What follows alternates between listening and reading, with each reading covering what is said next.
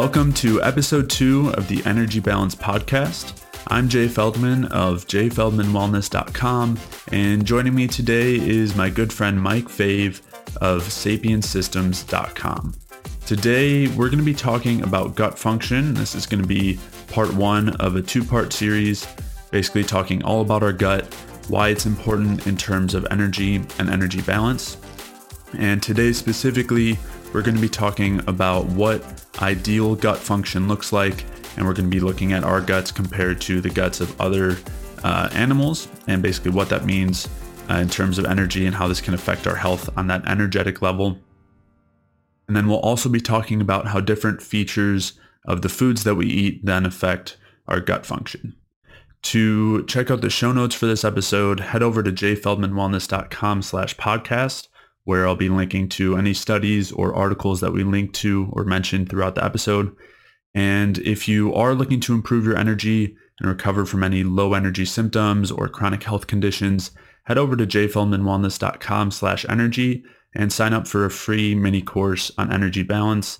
And that'll go through all the different things that we can do to basically support our energy production and remove the things that block our uh, cellular energy production. And with that, let's get started. All right. So let's start off just by talking about the goals of our gut, basically what a healthy gut looks like and how that relates to energy. So basically the main purpose of our gut is to digest or break down the food that we eat. Then we want to absorb that food. Um, and that way we can use it as fuel. And um, there's a couple other aspects too that we might want to talk about there where we want to basically the human gut is ideally fast digesting, fast absorbing, and uh, then we get rid of our excrement pretty quickly, which is very different from some other animals where they spend a lot of time and energy digesting and consuming their food, um, which takes energy away from other aspects of their health. So basically in the same way that we want to have a lot of energy for all these important functions in our body, we don't want our digestive systems to be wasting a lot of energy with really hard to digest foods or slow digesting foods. So yeah, so let's just break down each of those factors. We'll also be talking about our microbiome a little bit and the different potential dysbioses that can go on and how that affects energy too, because that's one of the main factors that people experience that inhibits our energy production. And um, obviously that's a main factor of our health. So let's start by just. Uh, you want, are we going to go into like the digestive uh, comparative physiology and anatomy too, really quick? Yeah. Do you want to start there? Yeah. I think it helps to dispel some of the current trends going on too that a lot of people are talking about with like vegetarianism and veganism and all those different ideas and the general idea of people saying, oh, well, the apes eat this way or gorillas or monkeys eat this way or chimps eat this way. So humans should also eat this way. And so when you actually go and you look at the anatomy and the physiology of the digestive tract in comparison between humans and apes, you start to realize, wow, we have a way different digestive tract. And then you start to say, well, hmm, maybe this is why when I tried to go on that vegetarian diet or that vegan diet or fruitarian or whatever you tried to do, you're like, wow, I, you know, I felt good at first, but then I felt terrible. So um, I guess the easiest place to start, and we'll just keep it like pretty simple, is there's like a few adaptations that humans have um, in comparison to apes because we didn't necessarily evolve from chimps or anything like that, but we have the same lineage, at least according to genetic theory. Um, so essentially, the first thing is we have an, a very acidic, um, a very acidic stomach, and the acidity in our stomach is, from what I remember, is somewhere between that of a scavenger and a carnivore. And the reason the stomach becomes very acidic in those particular states or those particular types of animals is because of the type of food they're eating. So for a scavenger, they're eating carcasses and things like that. So the, carcasses can generally be contaminated with bacteria and whatnot. And stomach acid is usually the first um, sort of buffer or the, the first protective factor against any type of infection from from bacteria or, or organisms that are in those uh, carcasses or wasted meat or rotten meat, whatever you want to call it. And then for carnivores, they're usually eating fresh meat, um, and protein is usually or is most easily degraded by acids, heat, things like that. So having a high stomach acid allows for the proteins from the freshly killed animal to be digested efficiently. Um, obviously, there's other factors in there like different digestive enzymes, pepsin, and things like that. We also have those. Mhm. Um, So, So, yeah. basically what you're saying is that based on the acidity of our stomach, it falls in the range of eating fresh meat or as you were also saying, like a scavenger. exactly, scavenging for food. So eating a dead carcass out on the savannah, whatever you want to say, you know. Mm-hmm. So humans have the capability to, to eat those things and our stomach falls, our stomach acidity falls within those types of particular animals, which is different from apes, which is different from the great apes, which have a more alkaline stomach and also different from other animals that have, that don't eat these, that don't eat meat or don't scavenge. They have a much more alkaline stomach Mhm. all the way to animals such as cattle and whatnot, which actually use their stomach, which is in this case called a rumen, to ferment uh, vegetable matter. We're not, we're obviously not cattle, but with the comparison close to apes, that that the main comparison we're going to make is that between apes, because that's the general argument that you see.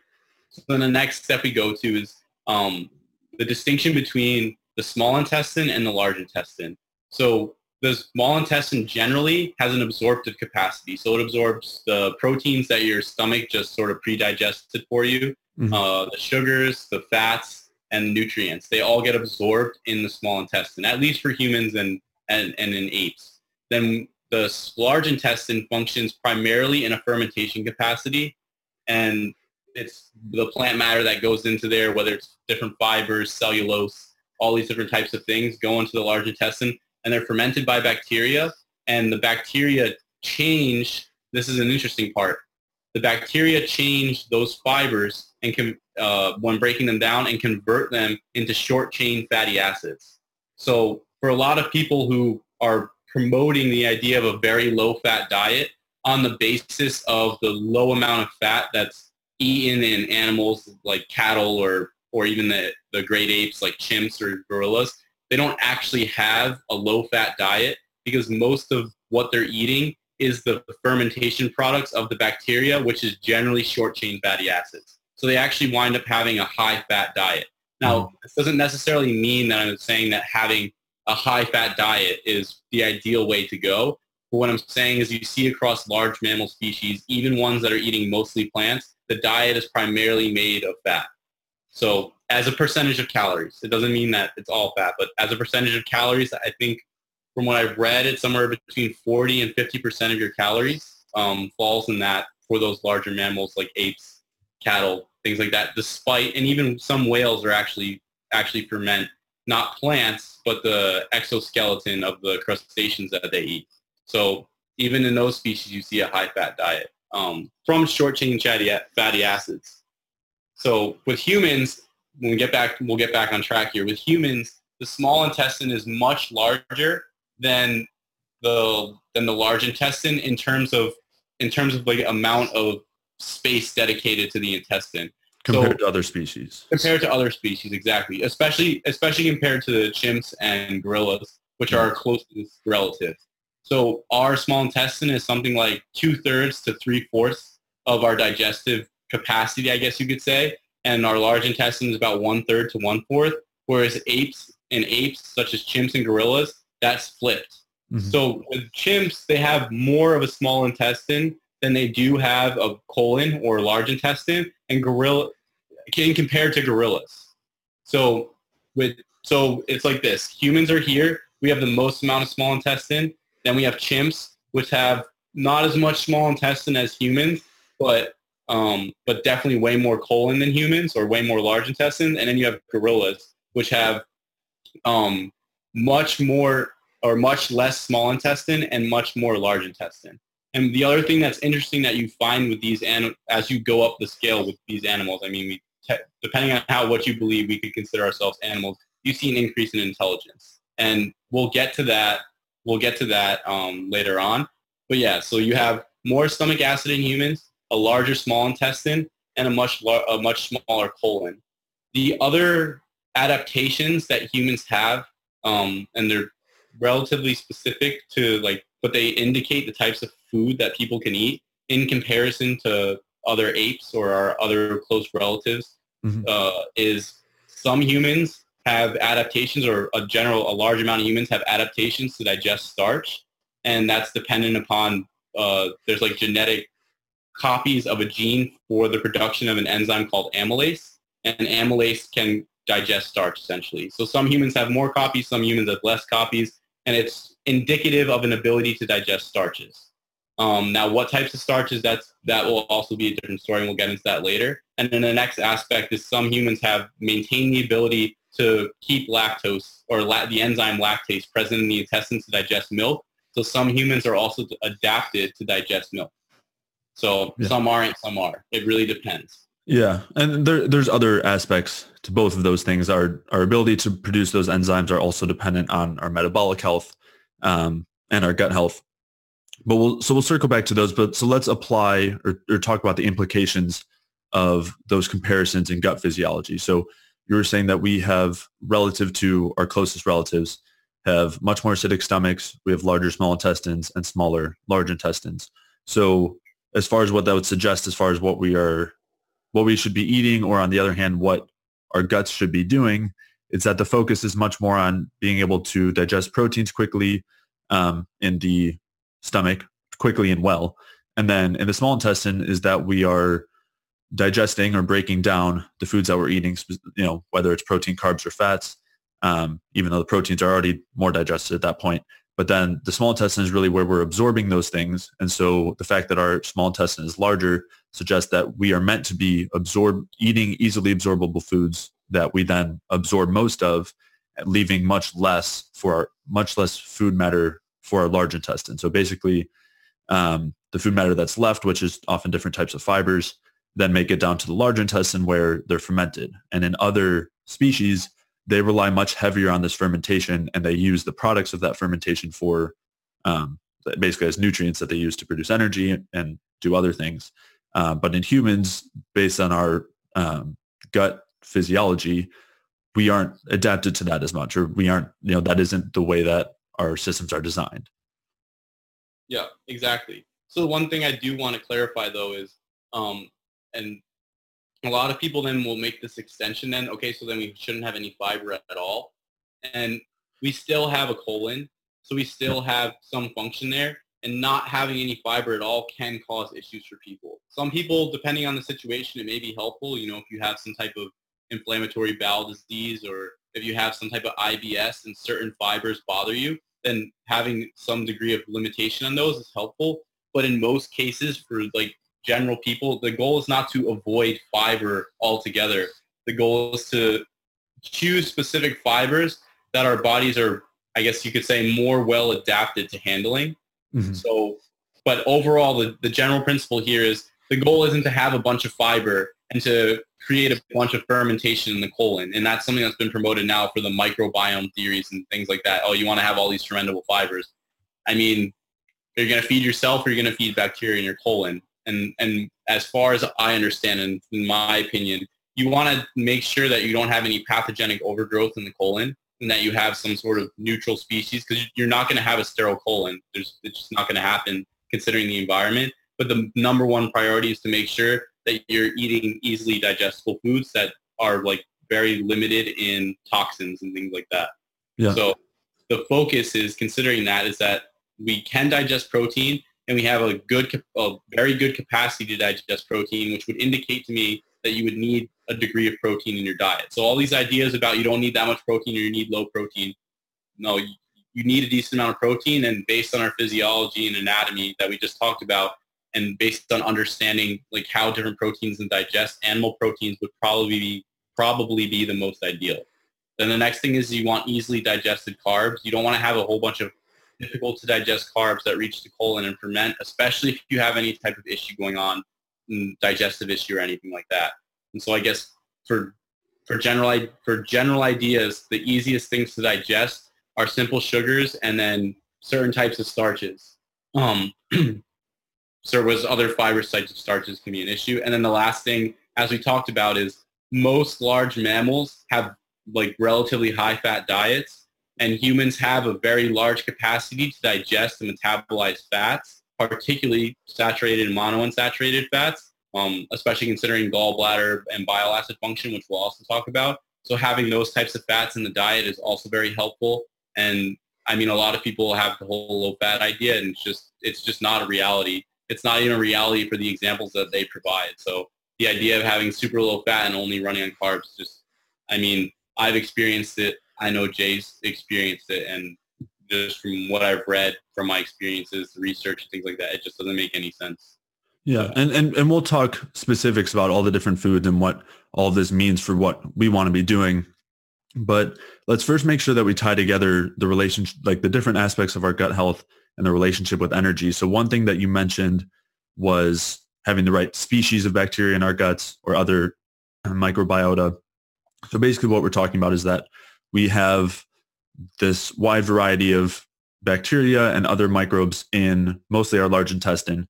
Um, and that's more or less normal. And we want to be eating a diet that includes some fiber to feed those um, those microbes. But what you had mentioned was that some people don't do well eating types of foods that get fermented in our large intestine. And the reason for that could be, or is more oftentimes because there's some sort of dysbiosis going on, which basically just means that there's some pathogenic or harmful microbes, which could be bacteria or fungal.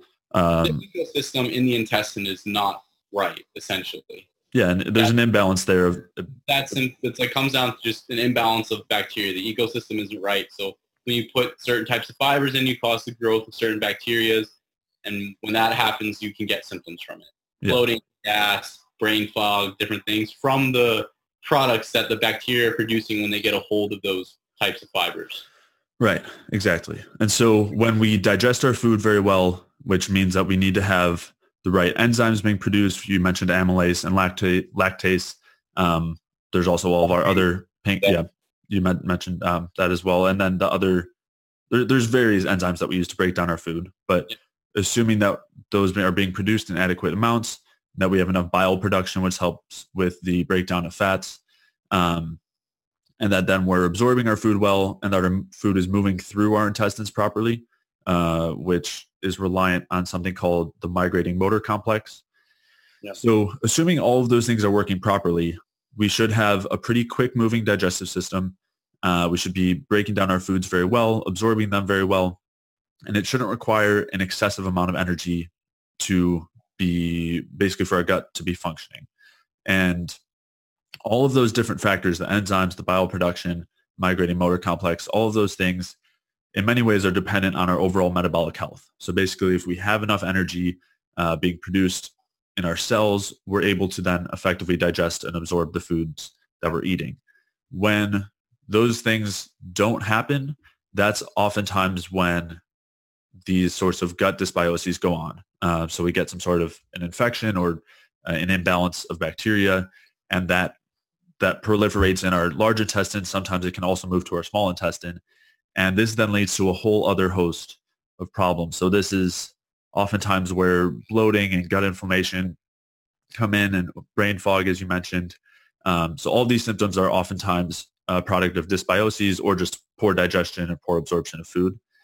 Um, and one of the main reasons why, or the mechanisms by which uh, this, these dysbioses cause problems is by the toxins they produce. So basically when we feed these quote unquote bad or pathogenic bacteria, they produce various toxins that we absorb.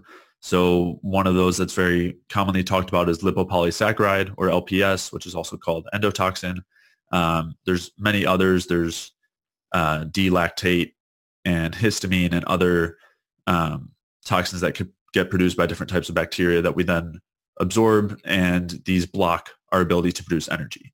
And as their function, as their the function of these of many of these bacterial products is to poison metabolism. That's how they work. That's the way they're supposed to work. What, do you want to dig into that a little bit and explain why that is? And I mean, we don't need to dig into how because the basics is that they just block mitochondrial respiration, which is the process that we produce energy through. Yeah. I think uh, what I do want to, what I do think is important to stipulate here is just it, like, so say you have, say your metabolism is good or your thyroid function is good, anything like that, it still doesn't mean that you'll be able to eat anything you want because like there isn't, there's there's like a reciprocal relationship to some extent where the foods that you eat, even if you are in a good state, they can still have a negative effect on these digestive processes and they can mm-hmm. still have a negative effect on metabolism themselves. So because you're doing well doesn't mean that you can eat just anything. You know, it's like, oh, my metabolism is good, so I'll be able to handle any foods. It's like you will be more likely to deal with, with certain issues. And also depending upon what bacteria, you'll be more likely to deal with certain issues. But in a lot of circumstances, a lot of people are starting out well. A lot of us start off well as kids. I mean, we all remember eating whatever we wanted when we were kids. And then over time, not eating well and things like that slowly start to take its toll and start to cause issues in the intestine. And uh, uh, a prime example of this is a lot of people now are worried about, you know, antibiotics and things like that in the the production of different animals like cattle and chicken for food. And mm-hmm. the, it's not that I mean a lot of the people a lot of the a lot of people automatically think oh they must be close together so they're getting a lot of diseases and stuff like that. And yes, that is part of the process. That is part of why they need to get antibiotics. But the other reason that they need to get antibiotics is because they're when they feed these animals particular types of foods, it causes uh, dysbiosis in their gut, particularly cattle. When you feed them a bunch of grain uh, after after a certain percentage of grain in the diet, or if they haven't been adapted to the grain, they're like their rumen or the bacteria in their guts haven't been adapted to the grain slowly, then the animals actually can die from an overgrowth of bacteria. Um, and so they give them antibiotics to kill off these bacteria. So you're basically seeing the process that we're talking about being recognized on a large scale in industrial agriculture and then just saying, okay, we know that when we give these animals too much grain, they're going to get different types of issues. It's called acidosis or bloat. Um, because what happens is they start, when they have too much grain in the intestinal tract, it causes an overgrowth of bacteria that produce uh, like acid products like lactate and things like that. And then they also produce a lot of endotoxins and it causes the, the cattle to basically get very huge and bloated. And then they get, they also put on a lot of weight. That's how they put the weight on the cattle for this purpose. That's why they're feeding them the grain. And they get um, something called laminitis, which is like inflammation of the lining of the hooves. So basically inflammation of their joints, which you can see in different people who have different types of gut issues. So you're seeing the same processes that occur in humans when you feed them particular types of foods in these same types of animals. And then the treatment is antibiotics. And the reason why is because of the bacterial overgrowth. So mm. essentially, you can have a good metabolism, yes, but to maintain that good metabolism, to keep it going, it's very dependent upon what you're eating as well. And that's why it's important to eat the right things to stimulate the metabolism and to eat the right things that go with the, the your partic- particular digestive anatomy and physiology. The, the example I like to give, it's like semi-childish, but you wouldn't feed a cow steak and expect it to be healthy. It's not adapted to eat that type of food. So when we're talking about what humans should eat or what apes should eat and things like that, in order to prevent disease, they need to be eating the food that they are meant to be eating. And so the, the question that we're talking about here is, okay, well, this is, this is the anatomy, this is the physiology this is this is how things are working. So this is what you should put in to the system because this is what the system is designed to use. You wouldn't pour a bunch of um, you wouldn't pour a bunch of water in your gas tank and think your car is going to run. And the same thing happens with humans. You wouldn't put a bunch, in this case, a bunch of uh, grains and refined products and polyunsaturated vegetable oils and things like that, and then expect your body to metabolize things well and have a good digestive function.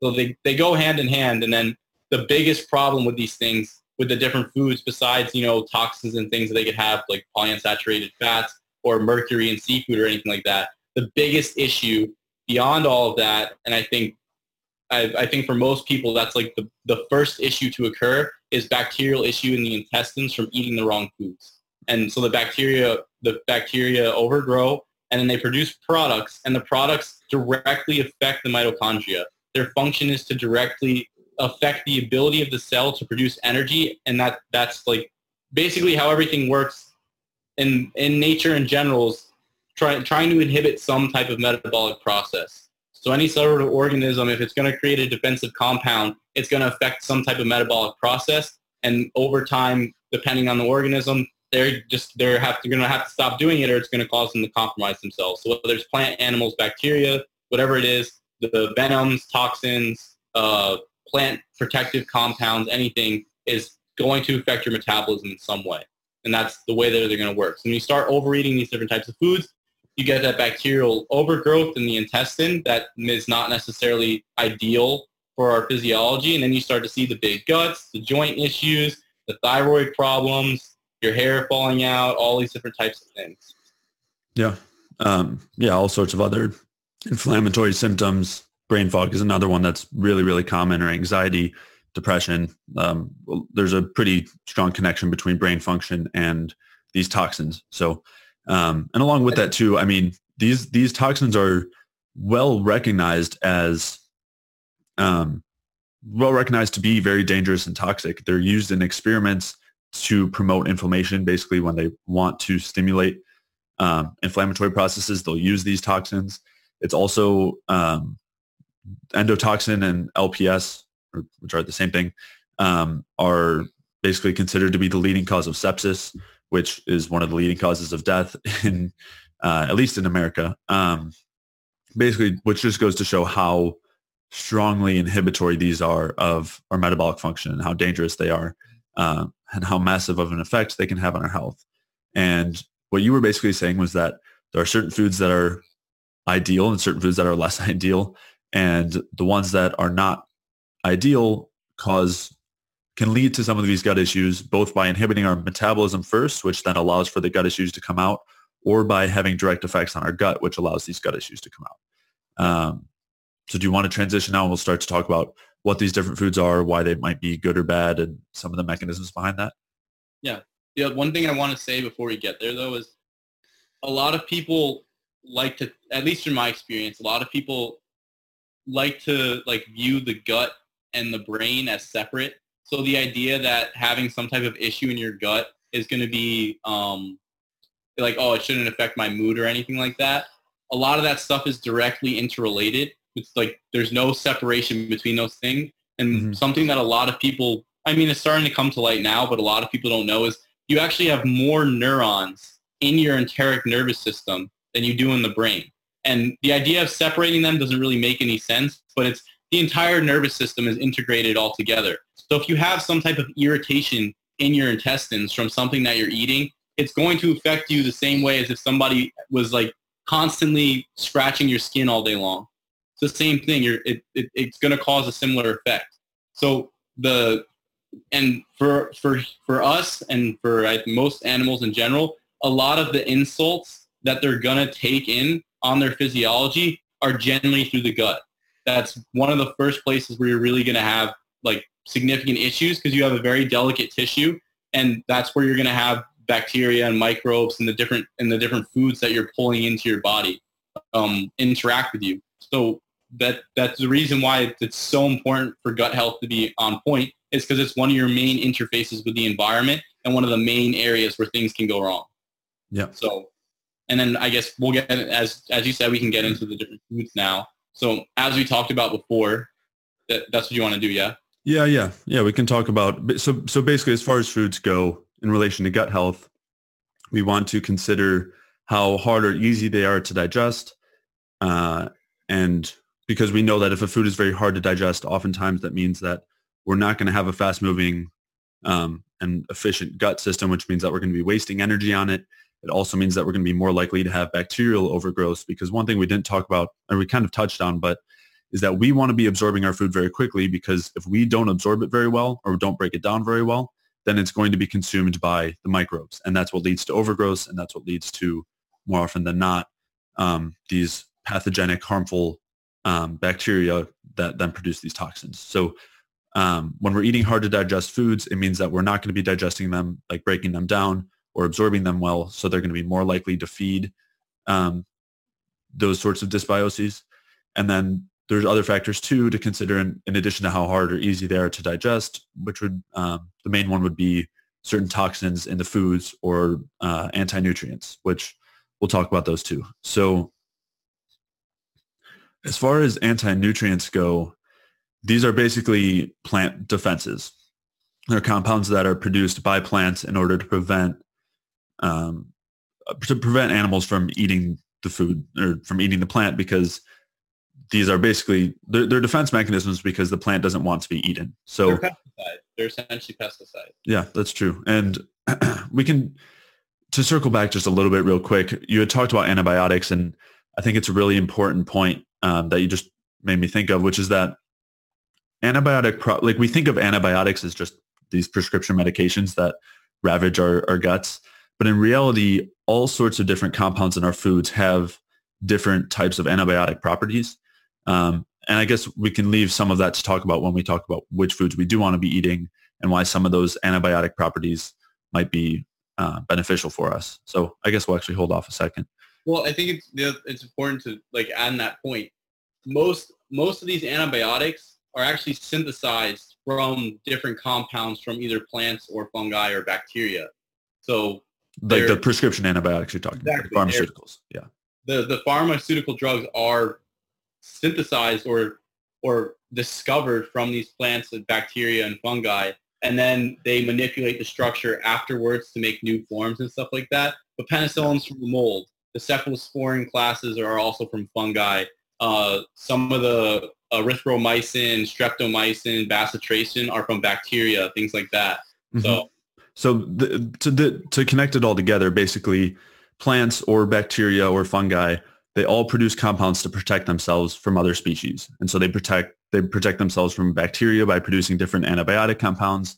They protect themselves from bugs using by producing different pesticides, um, and they protect themselves for, from mammals by producing different anti-nutrients, which some of which are pesticides too.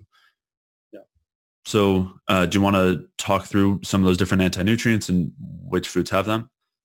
Yeah, I guess the easiest, before we get into the specifics of them, the easiest things to consider is that there's only a few foods in nature that are really meant to be eaten, that are like mm-hmm. created to be eaten. And the main ones are fruit and milk. And then I guess you can make, you can consider honey to some extent. But fruit and milk are the main foods that are produced by organisms to be eaten on purpose.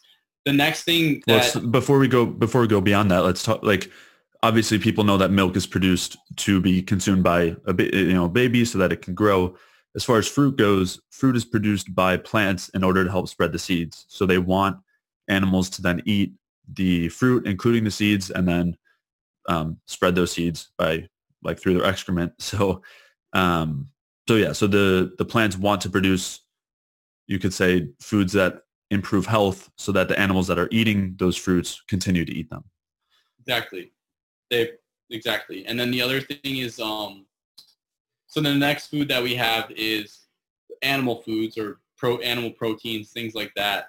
Um since animals are able to run and escape and do things like that, the, their general mechanism of protection is not to produce pesticides or toxins or venom or anything like that. I mean, some animals, of course. Right. Some do, yeah. In general, a lot of these animals aren't going to produce those types of um, those types of defensive compounds because they can run or they can fight or they can they can bite you whatever whatever they're going to do. So they didn't. It wasn't necessary for them to develop those defensive mechanisms. Chemical so, defenses. They rely on physical defenses. Exactly. They didn't have to develop the chemical defenses. So those are like the next foods in general that are that would be like on the safer scale to eat. So when you have things like that, you know, you have chicken, beef, fish, and we, there's caveats to some of these, eggs, things like that. Um, so you right now we have fruit, and then we have dairy, and then we have animal products. The other thing I wanted to to bring into focus here is that when you look at when you look at our closest relatives, which are the which are chimps, bonobos, their diet is almost entirely ripe fruit. And they focus almost entirely on eating ripe fruit. Even if the fruit is if the fruit is unripe, they would rather eat the interior of the stems of the plants called pith than they would eat the actual unripe fruit. So they're very focused on eating the ripe fruit. And part of this reason, this is one of the caveats for fruit, is that unripe fruit has defensive compounds because the plant and the seeds are not ready for the fruit to be eaten to spread the seeds. So it's going to deter, it's why tomatoes are green when they're not ripe. The green, the green color doesn't signify to an animal, okay, I'm ready to eat as much as the red color does.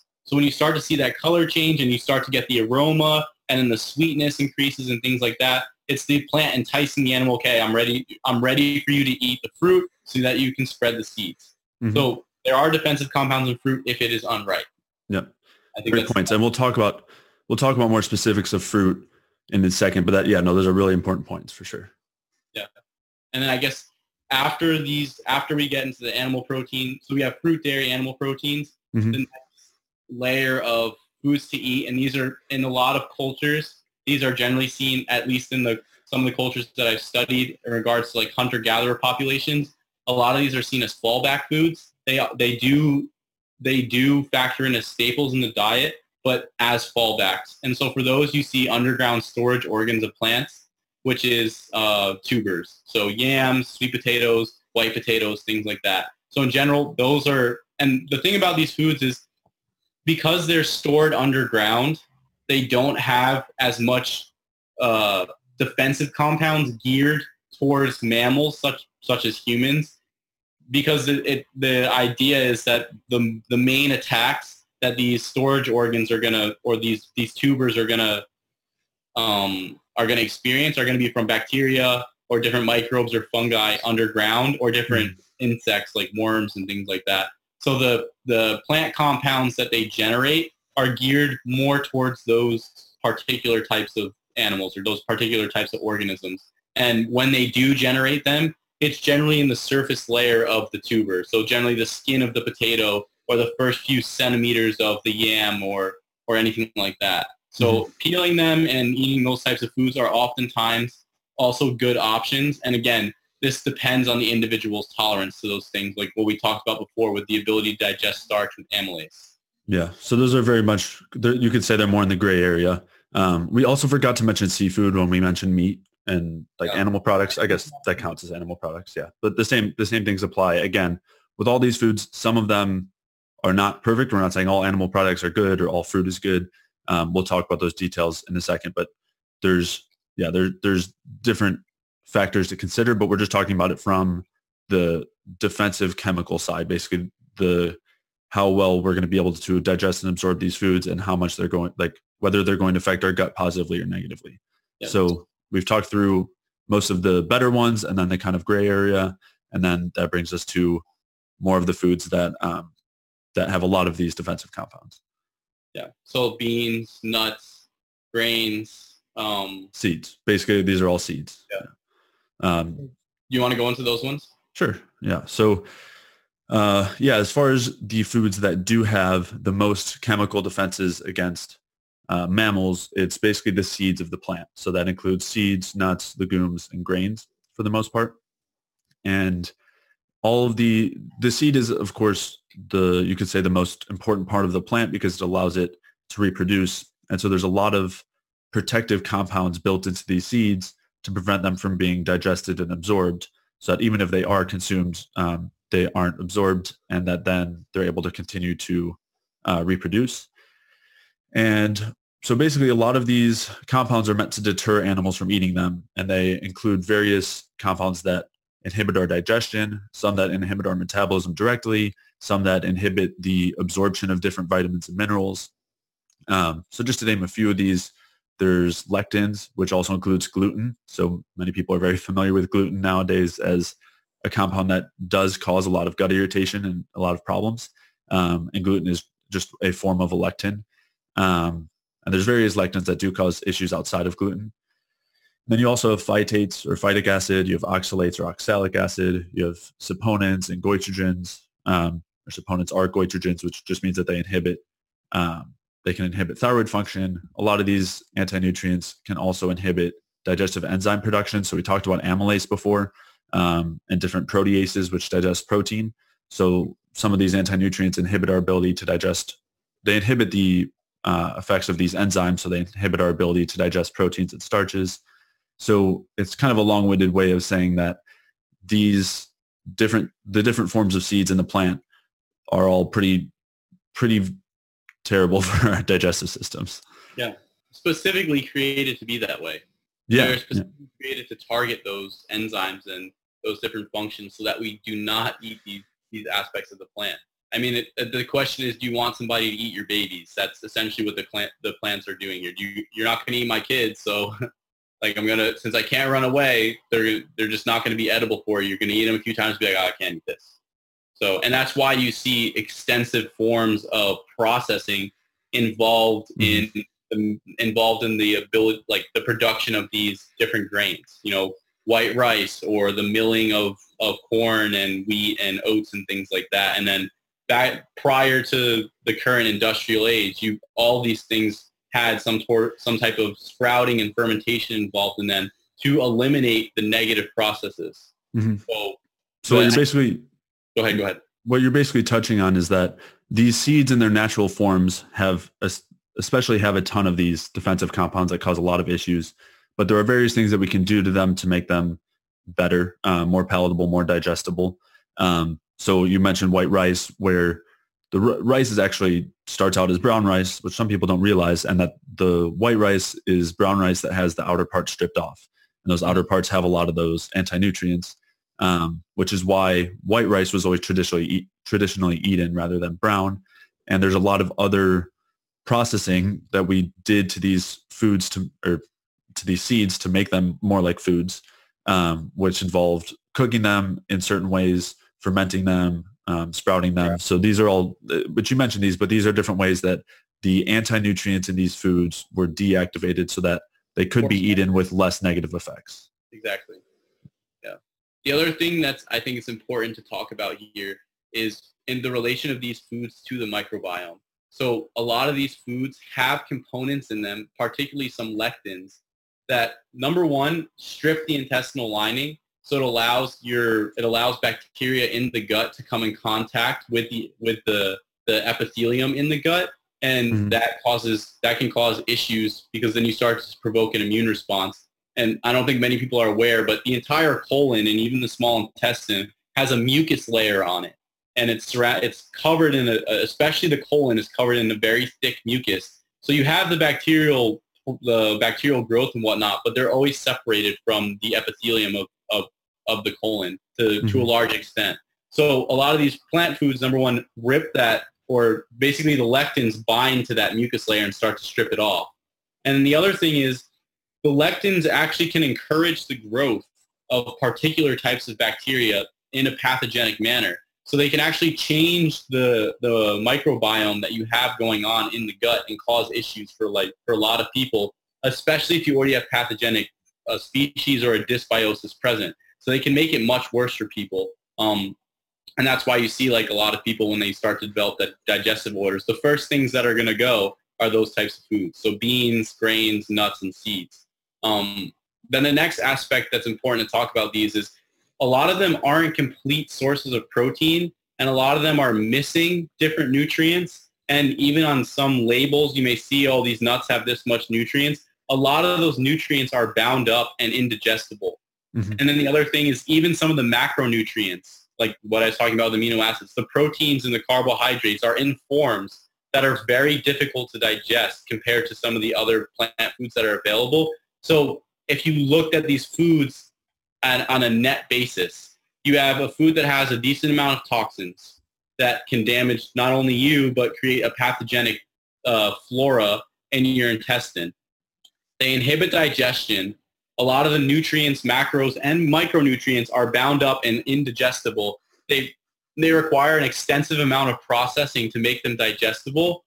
So they, there's, there's basically overall they're, they're net negative on the digestive system, on the body in general, on the flora, everything. So even when you start to do things like to, you know, sprout or process these these foods, you make them more digestible. You get rid of most of these issues, but they still have a degree of issues, especially when you compare them to the other foods that are available. So the question is, can you make, the question is not, can you make these foods edible? Because you can. You definitely can. The question is, why would you eat them in the first place when you have better options available?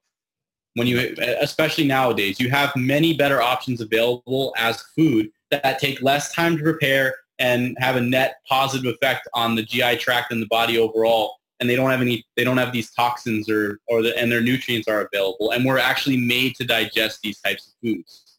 So yeah. it's like, there's, there's not really a strong case to go into this direction. The only, the only the only reason I see these foods being, and that this is this is opinion at this point, but the only reason that I see these foods being promoted or a lot of people going in that direction is because there's a lot of industry behind them. There's a lot of industry behind eating seeds, uh, nuts, soy, grains, all these all these different types of um, all these different types of foods. Yeah. So, and the industry behind them makes them cheap and easily available, but you're sacrificing a lot. You're you're basically sacrificing your own health and physiology for these types of foods. You're Yeah. for for basically the cheap price of these foods. And I understand some people are in a situation where they may not be able to, you know, eat ideal, but overall, like there's just there's not really much benefit to these foods in general. Right. As as far as health goes, for sure. And this also includes all of the vegetarian protein powders and also all the fake meats. A lot of them, their primary protein sources are these grains, legumes, nuts, and seeds. Um, for example, there's really common um, like vegetarian protein substitutes or, or whatever they call them um, that are made purely of gluten, um, which is just an example. But uh, yeah, it's it's definitely not ideal. um, One other food group that we actually uh, gl- kind of forgot to touch on was uh, vegetables, which would fall in between the the tubers and roots, um, which includes like the potatoes, sweet potatoes, all of those, and the grains, legumes, nuts, and seeds. So vegetables are typically the leaves of the plants.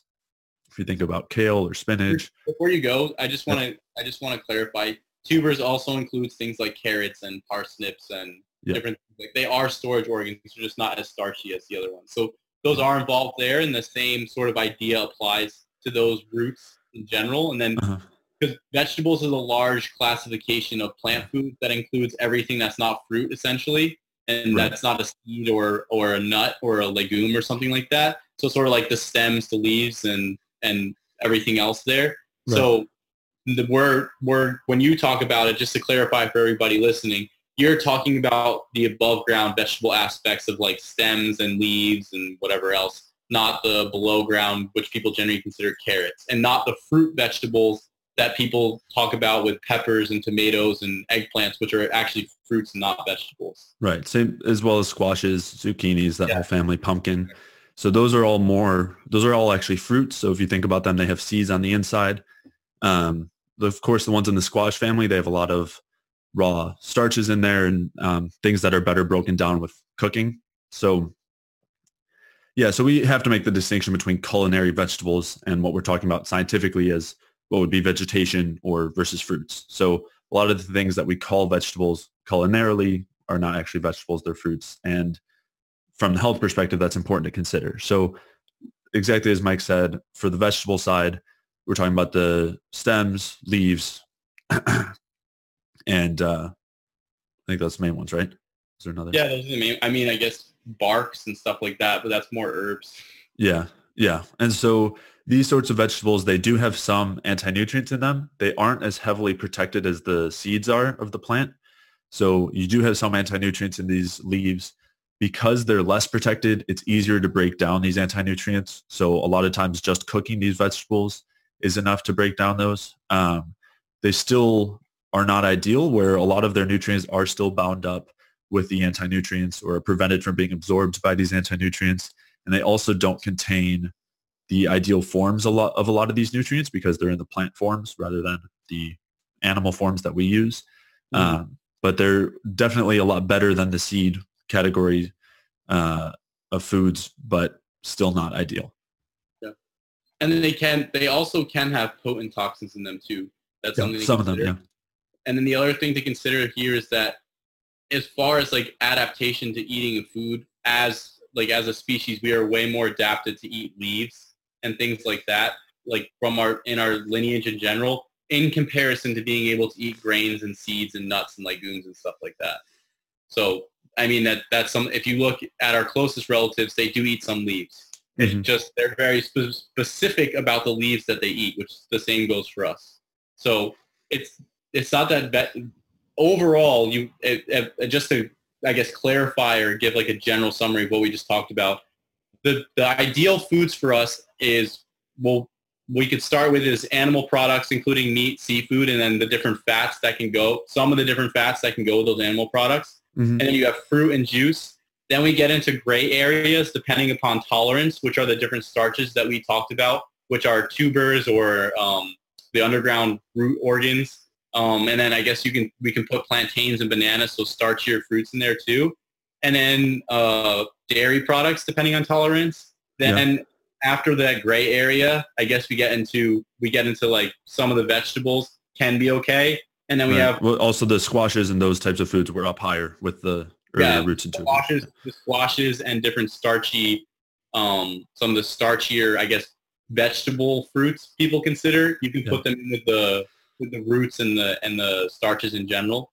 And then after that, it's not really a gray area. I mean, there, I don't know. It's in between. It's in between neutral and not really so great. Is you have the different vegetables, some of the leafy greens and things like that. Um, and then after that, you sort of you get into grains, nuts, seeds, beans, and the majority of those, in general, not ideal, very problematic, and I mean a lot of people have issues with them. And the other the other important point to consider with those is that the grains and things that we're eating now have been hybridized and changed in a lot of ways too. Because a lot of people like to consider, oh, you know, back in the day, society was living on grains and people didn't have all the sickness and stuff like that. And it's, that is partly true to some extent. And part of the reason that that is true is because of the hybridization and because of the adjustment in how those grain, how the grains and the different, the foods, those types of foods have been grown and have been bred and I mean, some of them are even genetically modified and things like that, which can cause issues. So, and then obviously the soil quality and the amount of nutrients going into them. If you have a bunch of anti-nutrients in the plant and the plant is already depleted of nutrients, then you're really, now you're at a net negative. So you're not hmm. even at zero. Now you're at, now you're negative. So there's those aspects taken into consideration. So again, plant animal, animal foods up here and proteins and fats. Obviously we'll go into the specifics. Then you have your fruit then you have your safe safe starches, which is you know plantains, uh, yams, potatoes, bananas, other underground root organs like carrots. Then you have your squashes and things like that. Then after that, you have certain vegetables, certain safer leafy green varieties, and then you basically just have grains, nuts, seeds, beans, uh, every everything below that. Yeah, all right. I hope you guys enjoyed that episode, uh, which was part one of a two-part series on gut function.